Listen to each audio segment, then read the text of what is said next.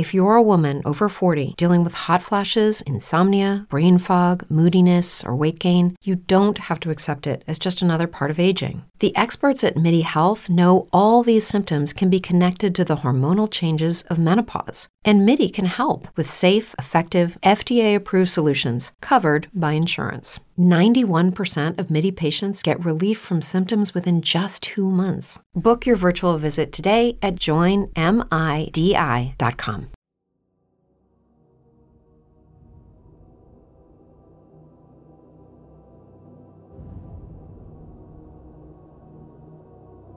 Doldeimus Excel presenta Dracula di Bram Stoker, versione integrale.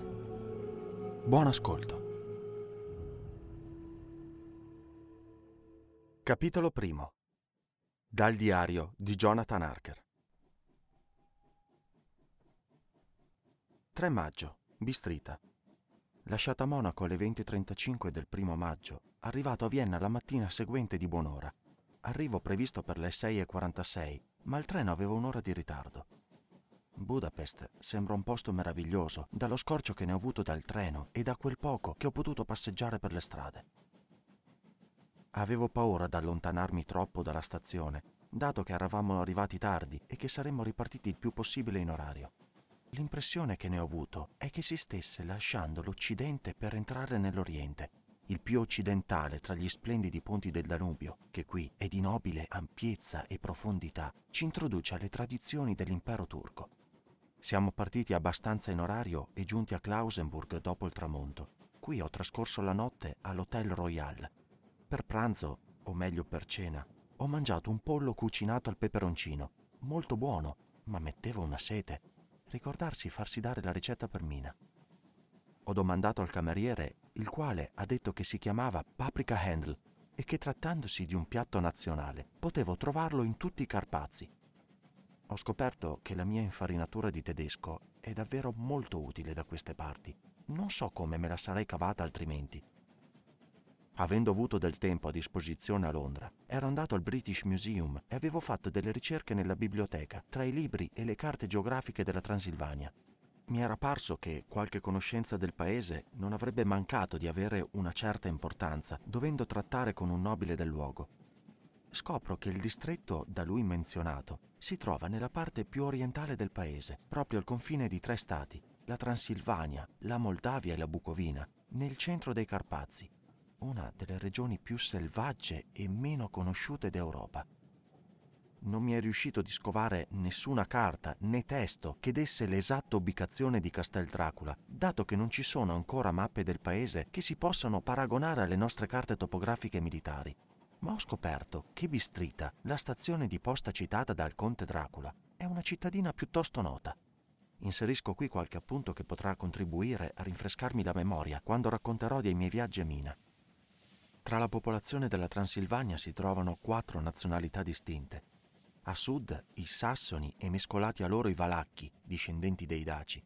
A ovest i magiari e a nord e est gli zecheli, mi dirigo fra questi, che sostengono di discendere da Attila e dagli Unni. Potrebbe essere vero, perché quando i Magiari conquistarono il paese nell'undicesimo secolo, trovarono che vi si erano già insediati gli Unni. Ho letto che ogni possibile superstizione è annidata nel ferro di cavallo dei Carpazi, come se fosse il centro di un qualche vortice dell'immaginazione. Se così è, il mio soggiorno potrà rivelarsi assai interessante ricordarsi, devo chiedere al conte tutte le informazioni in merito.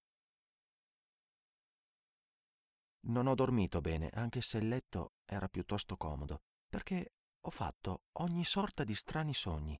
Per tutta la notte un cane ha ululato sotto la mia finestra, e questo potrebbe aver inciso. O forse è stata la paprika, tanto che ho dovuto bere tutta l'acqua della caraffa e avevo ancora sete. Verso mattina mi ha svegliato un bussare insistente alla porta, quindi credo che a quel punto dovevo essere profondamente addormentato. Per colazione ho mangiato dell'altra paprika e una specie di porridge di farina di mais che chiamano mamaliga e melanzane ripiene di carne macinata e speziata, un piatto squisito che chiamano impletata. Ricordarsi farsi dare anche questa ricetta.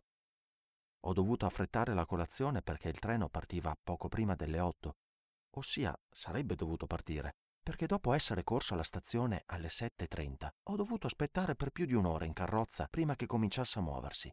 Ho come la sensazione che più si vada verso est, meno puntuali siano i treni. Chissà in Cina.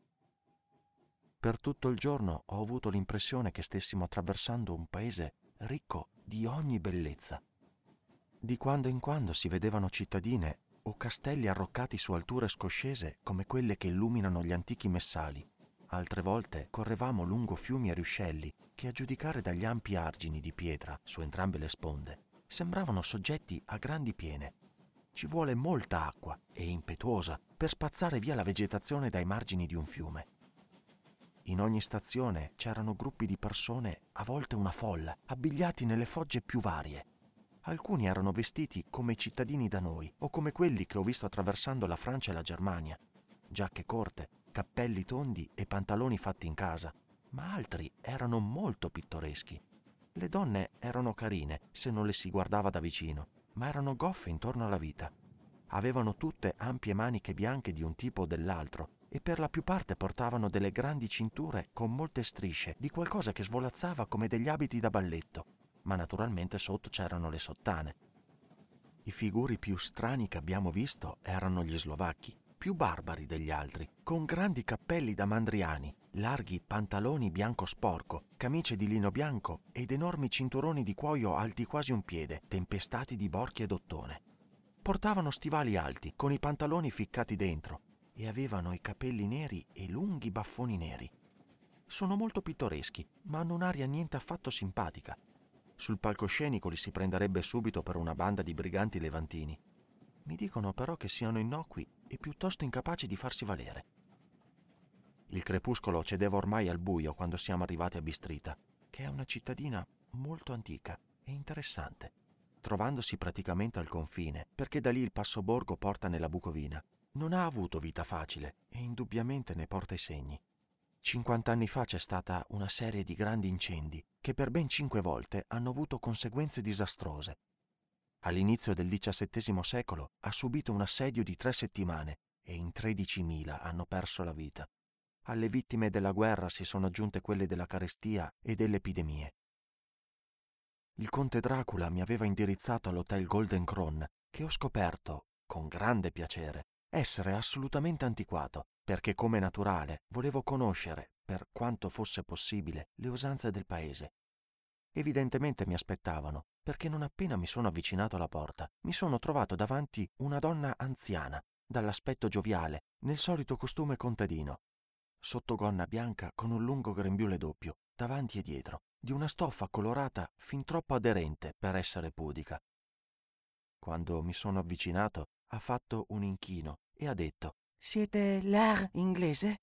Sì, ho risposto. Jonathan Harker.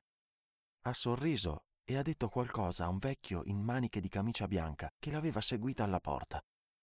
Il vecchio si è allontanato, ma è tornato immediatamente con una lettera. Amico mio, benvenuto nei Carpazi. Vi attendo con ansia. Dormite bene questa notte. La corriera per la Bucovina partirà domani alle tre del pomeriggio. Vi è stato riservato un posto.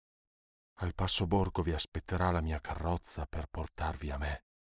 Confido che il viaggio da Londra sia stato felice e che apprezzerete il soggiorno nella mia bella terra. Il vostro amico, Dracula.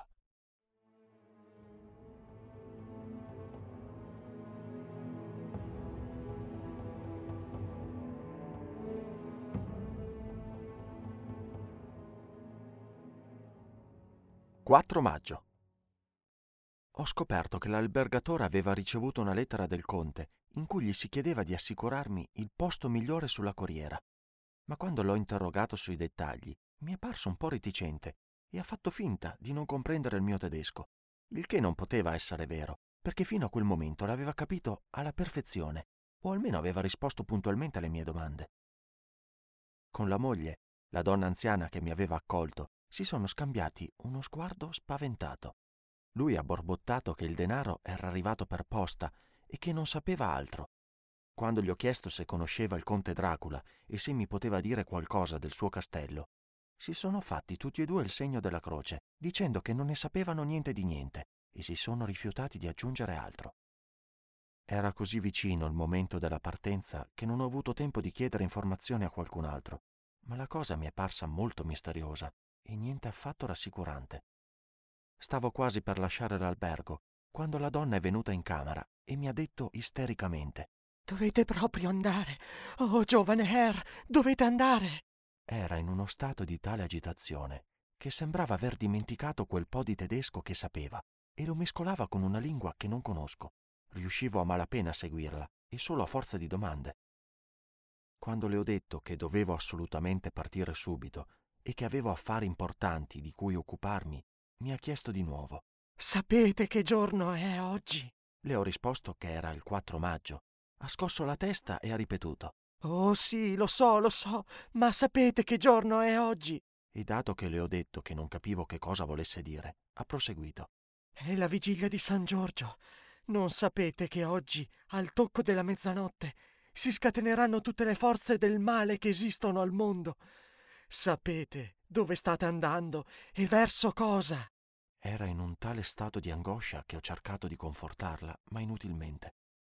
Infine si è inginocchiata e mi ha implorato di non andare, o almeno di aspettare un giorno o due prima di partire. Era tutto molto ridicolo, ma non mi sentivo a mio agio. Comunque c'erano gli affari di cui occuparsi e non potevo permettere che alcunché interferisse. Così ho cercato di farla alzare e le ho detto, con tutta la serietà possibile, che la ringraziavo, ma che il mio dovere era tassativo e che dovevo assolutamente partire. Al che si è alzata, si è asciugata le lacrime e togliendosi il crocefisso che portava al collo me l'ha offerto. Non sapevo cosa fare, perché da buon anglicano mi hanno insegnato a considerare queste cose come una sorta di idolatria. Eppure sembrava così scortese respingere una vecchietta animata di buone intenzioni e in un tale stato d'animo.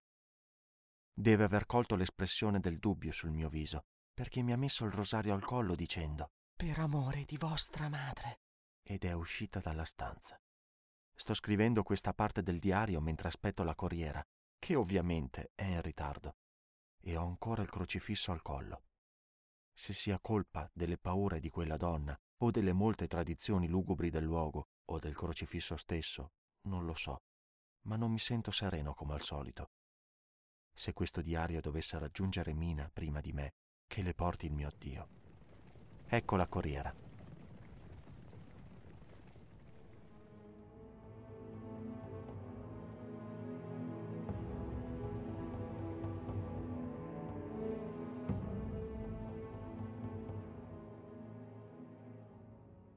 «5 maggio, al castello. Il grigiore del mattino è scomparso e il sole è alto sull'orizzonte lontano, che pare frastagliato. Non saprei dire se dagli alberi o dalle montagne, perché è così distante che le cose piccole e le grandi si confondono. Non ho voglia di dormire e dato che nessuno verrà a disturbarmi prima del risveglio, scriverò fino a che non arriva il sonno. Ci sono così tante stranezze da segnalare e perché chi mi legge non immagini che abbia fatto una cena troppo abbondante prima di partire da Bistrita, permettetemi di scrivere esattamente in che cosa è consistito il pasto. Ho mangiato quella che qui chiamano la bistecca del tagliaborse, pezzetti di pancetta affumicata, cipolla e manzo, spruzzati di pepe rosso e infilati sugli spiedini, poi arrostiti sul fuoco proprio come si fa a Londra con la carne di cavallo. Il vino era un golden medias che lascia uno strano pizzicorino sulla lingua, per nulla sgradevole. Ne ho bevuti soltanto un paio di bicchieri e null'altro. Quando sono salito sulla corriera, il cocchiere non era ancora montato e l'ho visto confabulare con la padrona della locanda. Parlavano sicuramente di me, perché di quando in quando mi gettavano un'occhiata e alcune delle persone che sedevano sulla panca accanto alla porta, una panca che chiamano con un termine che significa passaparola, si alzavano per ascoltare e poi mi guardavano, i più con compatimento. Ho sentito ripetere diverse volte alcune parole, parole strane, perché nel gruppo c'erano persone di nazionalità diversa. Così, senza dire nulla, ho estratto dalla borsa il mio dizionario poliglotta e l'ho consultato. Devo dire che la cosa non mi ha rallegrato, perché fra loro ho trovato Ordog, Satana, Pokol, Inferno, Stregoica, strega o stregone, Vrolok e Vlkoslak, che significano la stessa cosa, l'una in slovacco e l'altra in serbo, e cioè lupo mannaro o vampiro. Ricordarsi, devo chiedere al conte di queste superstizioni. Quando siamo partiti, la folla intorno alla porta della locanda, che a quel punto aveva raggiunto dimensioni considerevoli, si è fatta il segno della croce, puntando due dita nella mia direzione. Con qualche difficoltà sono riuscito a farmi dire da un compagno di viaggio che cosa significasse. Dapprima non voleva rispondermi, ma poi, venendo a sapere che ero inglese, mi ha spiegato che era un incantesimo o uno scongiuro contro il malocchio. Non mi ha fatto grande piacere, essendo in partenza per un luogo ignoto dove mi aspetta uno sconosciuto. Ma sembravano tutti così gentili e così dispiaciuti e così partecipi che non ho potuto fare a meno di commuovermi. Non dimenticherò mai l'ultimo scorcio del cortile della locanda e del suo pittoresco gruppo di persone che si segnavano, intorno alla grande volta con lo sfondo lussureggiante di oleandri e aranci raccolti al centro del cortile in grandi mastelli. Poi il nostro postiglione, i cui ampi calzoni di tela, li chiamano gozza, scendevano a coprire l'intero posto a cassetta, ha schioccato la grande frusta su quattro cavalli imbrigliati l'uno a fianco all'altro, e il nostro viaggio è incominciato. La bellezza del panorama che attraversavamo mi ha fatto presto dimenticare ogni ricordo di quei lugubri timori, ma forse se avessi compreso la lingua, o piuttosto le lingue dei miei compagni di viaggio, non sarei riuscito a lasciarmeli facilmente alle spalle. Di fronte a noi si estendeva una verde terra sinuosa, piena di boschi e foreste. Qui e là si ergeva un'altura più ripida, sulla quale troneggiava un ciuffo d'alberi o una fattoria con il frontale spoglio, affacciato sulla strada. Tutto intorno una sorprendente dovizia di alberi in fiore, meli, prugni, peri, ciliegi, e superandoli scorgevo il tappeto d'erba cosparso di petali caduti come tanti lustrini.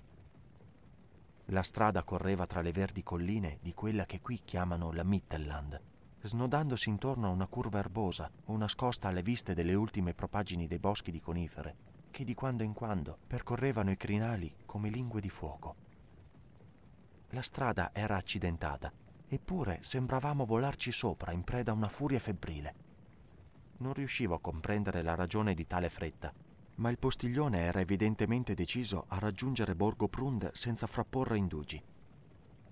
Mi hanno detto che d'estate la strada è tenuta in condizioni eccellenti, ma che non era ancora stata riparata dopo le nevicate invernali. Se questo era vero, si discosta dalle altre strade dei Carpazi, che per antica tradizione non vanno mai tenute troppo in ordine. In passato gli Hospadar non le riparavano per non indurre i turchi a pensare che si stessero preparando a ricevere truppe straniere, affrettando così una guerra sempre sul punto di scoppiare. Oltre alle rigogliose e tondeggianti colline della Mittelland, si ergevano imponenti pendii di foreste che conducevano fino ai picchi dei Carpazi. Torreggiavano alla nostra destra e a sinistra, e il sole del meriggio li illuminava evocando i magnifici colori di questa splendida catena azzurri intensi e viola nelle ombre delle vette, verdi e bruni dove l'erba si mescolava alla pietra, e una prospettiva infinita di rocce frastagliate e aguzzi di rupi che si perdeva in lontananza, dove le cime innevate si ergevano maestose. Qui e là si aprivano nel fianco della montagna profonde crepe, nelle quali, ai raggi del sole calante, distinguevamo il bagliore bianco di una cascata. Uno dei miei compagni mi ha toccato il gomito quando all'uscita della curva alla base di una collina ci si è aperta la vista di un nobile picco innevato che per la tortuosità del cammino pareva sorgere proprio davanti a noi. Guardate, Isenzek, il trono di Dio, e si è fatto devotamente il segno della croce. A mano a mano che proseguivamo lungo l'interminabile strada serpeggiante, alle nostre spalle il sole continuava a scendere e le ombre della sera hanno cominciato ad avvolgerci.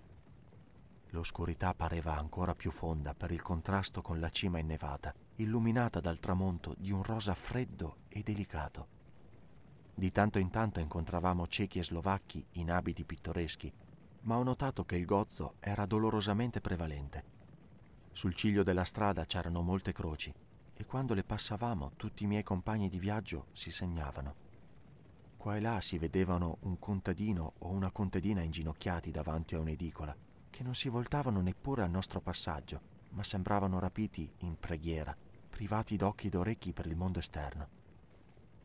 Molte cose mi erano nuove, le biche di fieno tra gli alberi, e qui e là splendide macchie di betulle, i cui fusti lucevano come argento tra il verde delicato delle foglie. Talvolta incontravamo un carro a pianale, quel carro tipico, con le lunghe vertebre serpentine pensate per adattarsi alle asperità del terreno. Su ognuno sedevano gruppi di contadini che rientravano a casa, tutti con le giacche di montone, bianche per i ciechi e colorate per gli slavacchi, i quali portavano a mo' di lancia i lunghi bastoni con l'ascia in punta. Col calare della sera ha cominciato a fare molto freddo e il crepuscolo che avanzava sembrava fondere in un'unica bruma caliginosa le macchie degli alberi le querce, i faggi, i pini, per quanto nelle valli che scendevano profonde tra gli speroni delle colline, mentre salivamo verso il passo, gli abeti scuri si stagliavano qui e là contro lo sfondo delle ultime nevi. Talvolta, quando la strada tagliava le pinete che nell'oscurità sembravano richiudersi sopra di noi, grandi masse di grigiore disseminate qua e là fra gli alberi creavano un effetto particolarmente fatale e solenne che alimentava i pensieri e le cupe fantasie nate in precedenza quella sera, quando il tramonto aveva conferito uno strano rilievo alle nubi spettrali che sui Carpazi sembravano muoversi incessantemente fra le valli. A volte le colline erano così erte che nonostante la fretta del postiglione i cavalli procedevano a rilento. Volevo scendere per accompagnarli come facciamo da noi, ma il cocchiere non ne ha voluto sapere. No, no, ha detto. Non si può andare a piedi da queste parti. I cani sono troppo feroci. E poi ha aggiunto quello che evidentemente intendeva essere uno scherzo macabro, perché si è guardato intorno per cogliere il sorriso d'approvazione degli altri. Probabilmente ne vedrete fin troppe prima di andare a dormire. L'unica fermata che ha fatto è stata per accendere i fanali. Quando il buio è sceso c'è stata un po' di concitazione fra i passeggeri che continuavano a rivolgersi a lui, uno dopo l'altro come se volessero spingerlo ad andare ancora più in fretta. Spronava impietosamente i cavalli con la lunga frusta e con urla di incoraggiamento li esortava a sforzi maggiori.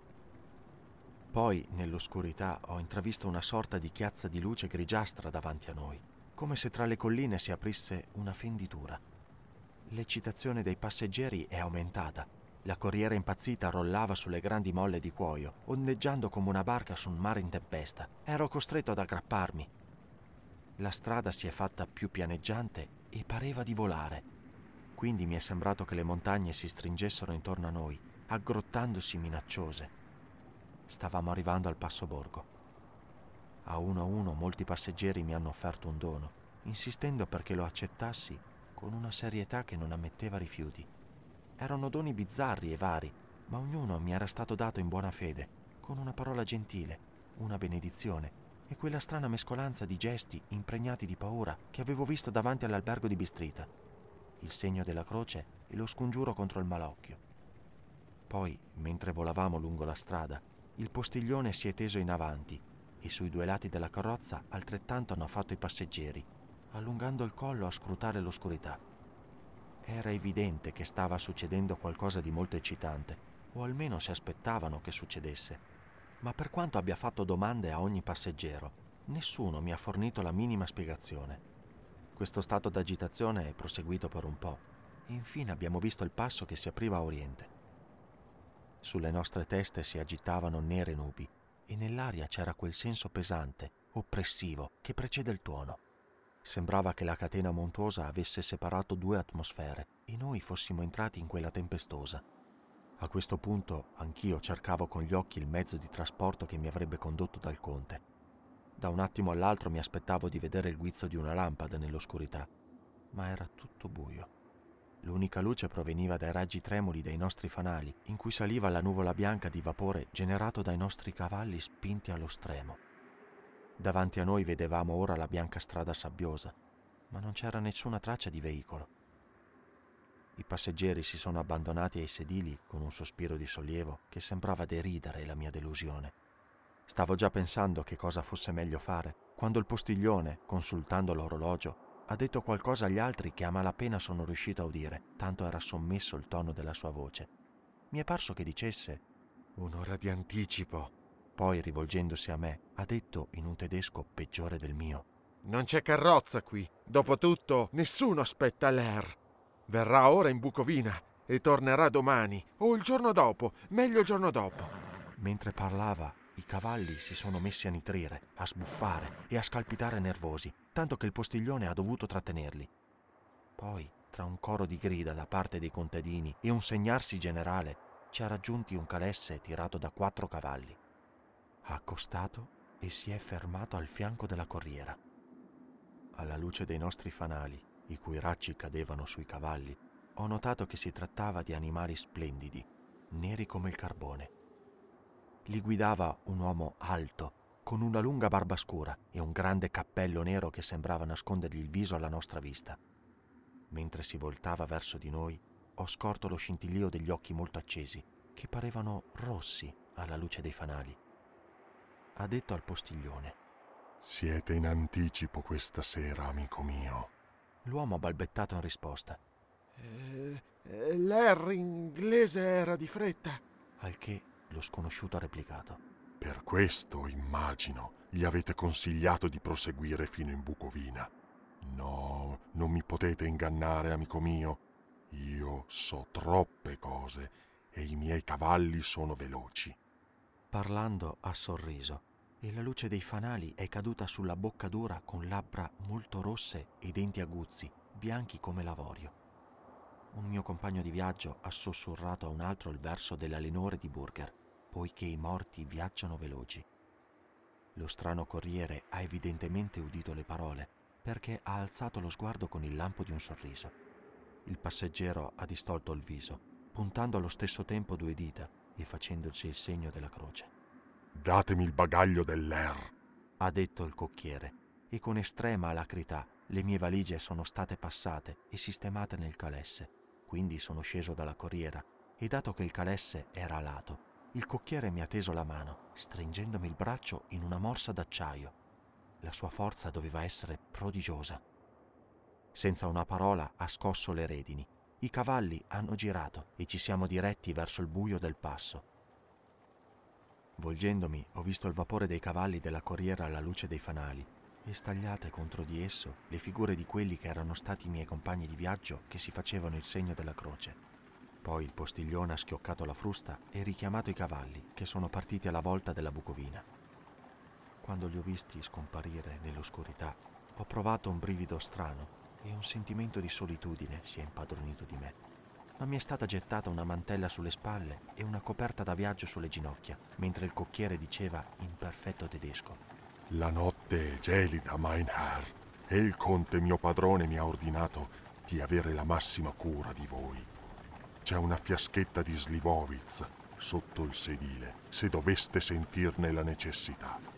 Non ho bevuto, ma era comunque un conforto sapere che c'era. Mi sentivo un po' strano e non poco spaventato.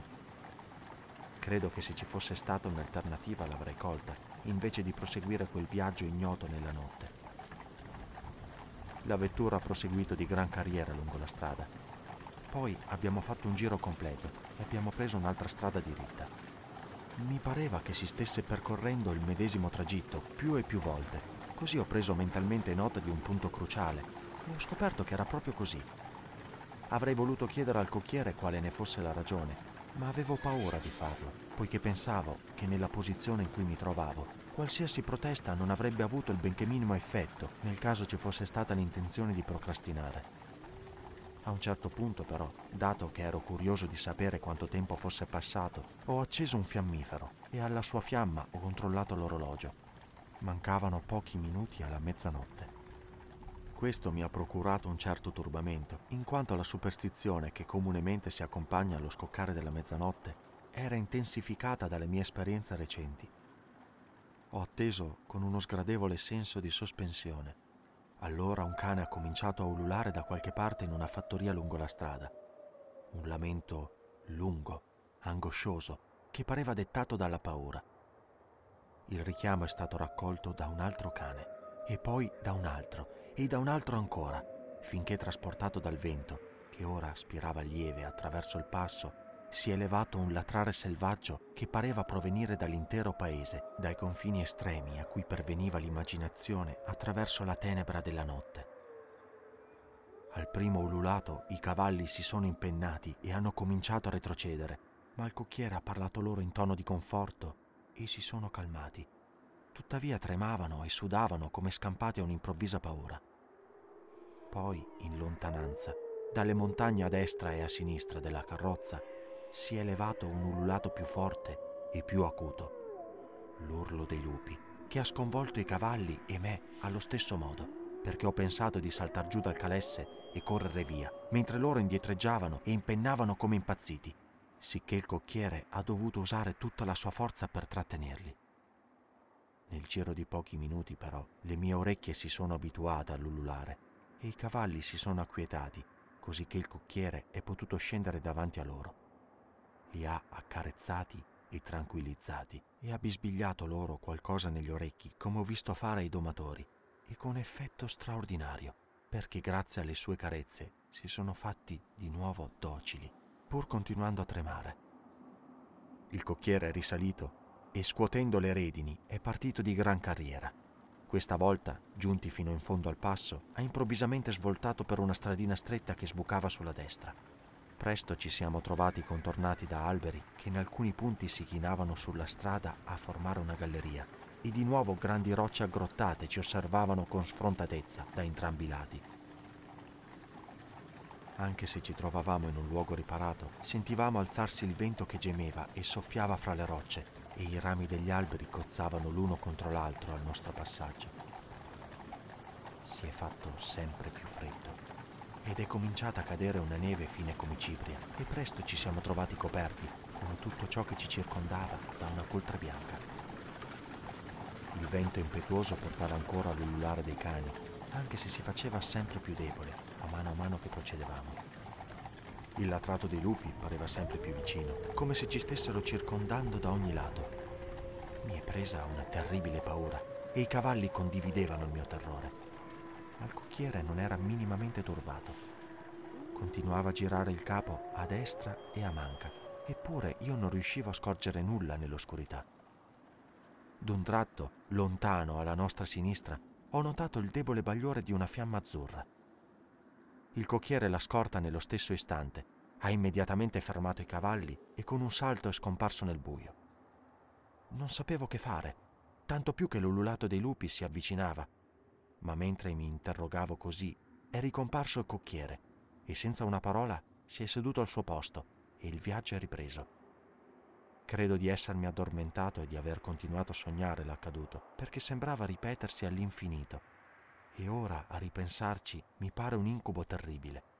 Una volta la fiamma è apparsa così vicino alla strada che pur nell'oscurità sono riuscito a osservare i movimenti del cocchiere. Si è diretto rapidamente verso la fiamma azzurra. Doveva essere molto tenue, perché non sembrava affatto illuminare il luogo circostante, e prendendo alcune pietre le ha disposte in un certo modo. A un certo punto si è prodotto uno strano effetto ottico. Pur trovandosi fra me e la fiamma, non la ostruiva Infatti riuscivo a coglierne ugualmente il pallore spettrale. La cosa mi ha sorpreso, ma l'effetto è stato solo momentaneo e ne ho dedotto che a furia di sforzarsi nell'oscurità gli occhi mi avevano ingannato. Poi per un tratto non ci sono state più fiamme azzurre e abbiamo continuato a correre nel buio circondati dall'ululato dei lupi che parevano seguirci in cerchio. Infine è arrivato un momento in cui il cocchiere si è allontanato più di ogni altra volta e durante la sua assenza i cavalli si sono messi a tremare più che mai e a sbuffare e a nitrire impauriti. Non riuscivo a vederne la causa perché l'ululato dei lupi era cessato del tutto.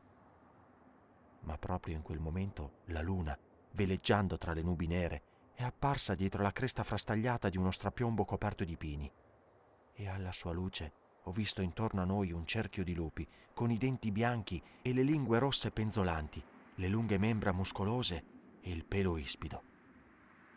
Nel silenzio opprimente che li circondava, erano cento volte più terribili di quando ululavano. Quanto a me, ero paralizzato dalla paura.